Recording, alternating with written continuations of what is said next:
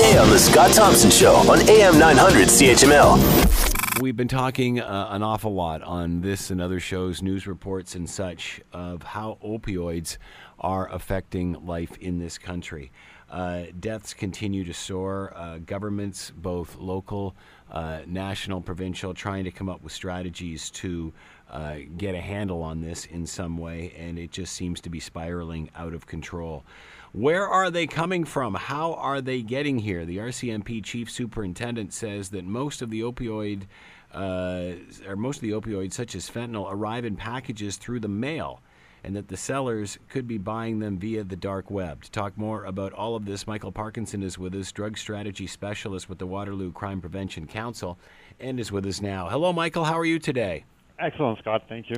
Thank you for taking the time to join us. Are you surprised that the RCMP is now working uh, in cooperation with uh, China to try to get a handle on this?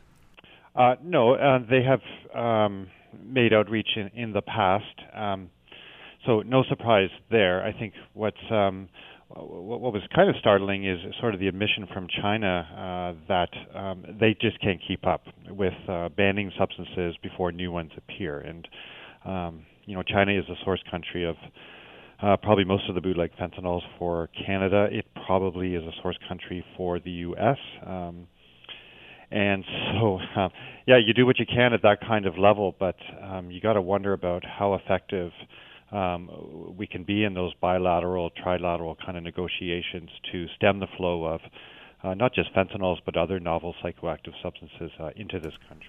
So uh, when it ends up on the street and you know involved with, with the clients that you are with, how how does it get there? Where where does it come from? Do we know? Do they know? Um, well, I think at street level, um, people don't know. It's it's typically would be from the last uh, person you bought it from. Um, and I think enforcement, uh, the, it's the feeling of enforcement in Canada that China is the source country, and um, some of the material out of the U.S. Um, from the Drug Enforcement Agency indicates that uh, it flows from China to Mexico and then into the uh, American market.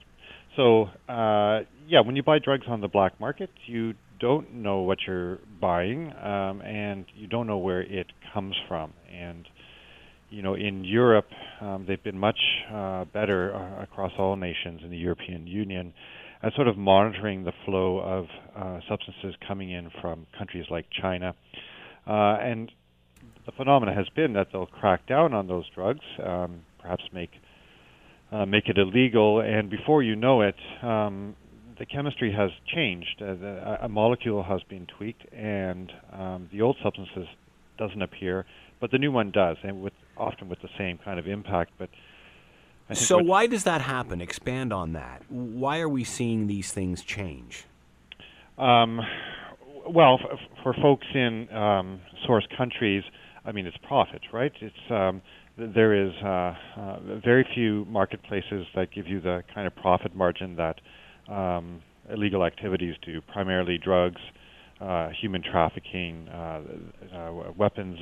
Um, th- those are those are activities which produce huge uh, profit margins. Um, so that that's probably the impetus uh, in, in, those countries uh, uh, among those people who are and companies who are involved there, um, and and that sort of happens all the way down the line here. But because you know with the fentanyls, it's lethal at such uh, minute amounts. Um, when it enters into the Canadian market, um, it might be added to other substances, uh, including non-opioids like cocaine and uh, crystal methamphetamine, heroin. Well, heroin's an opioid, but um, and at that level, that's when the margin of error for uh, death, injury, uh, really occurs. And uh, because it's lethal at such little uh, amounts, um, you really want a good chemistry lab, and that's not the phenomena that happens uh, with the labs in the black market. So you see people using household blenders to mix up um,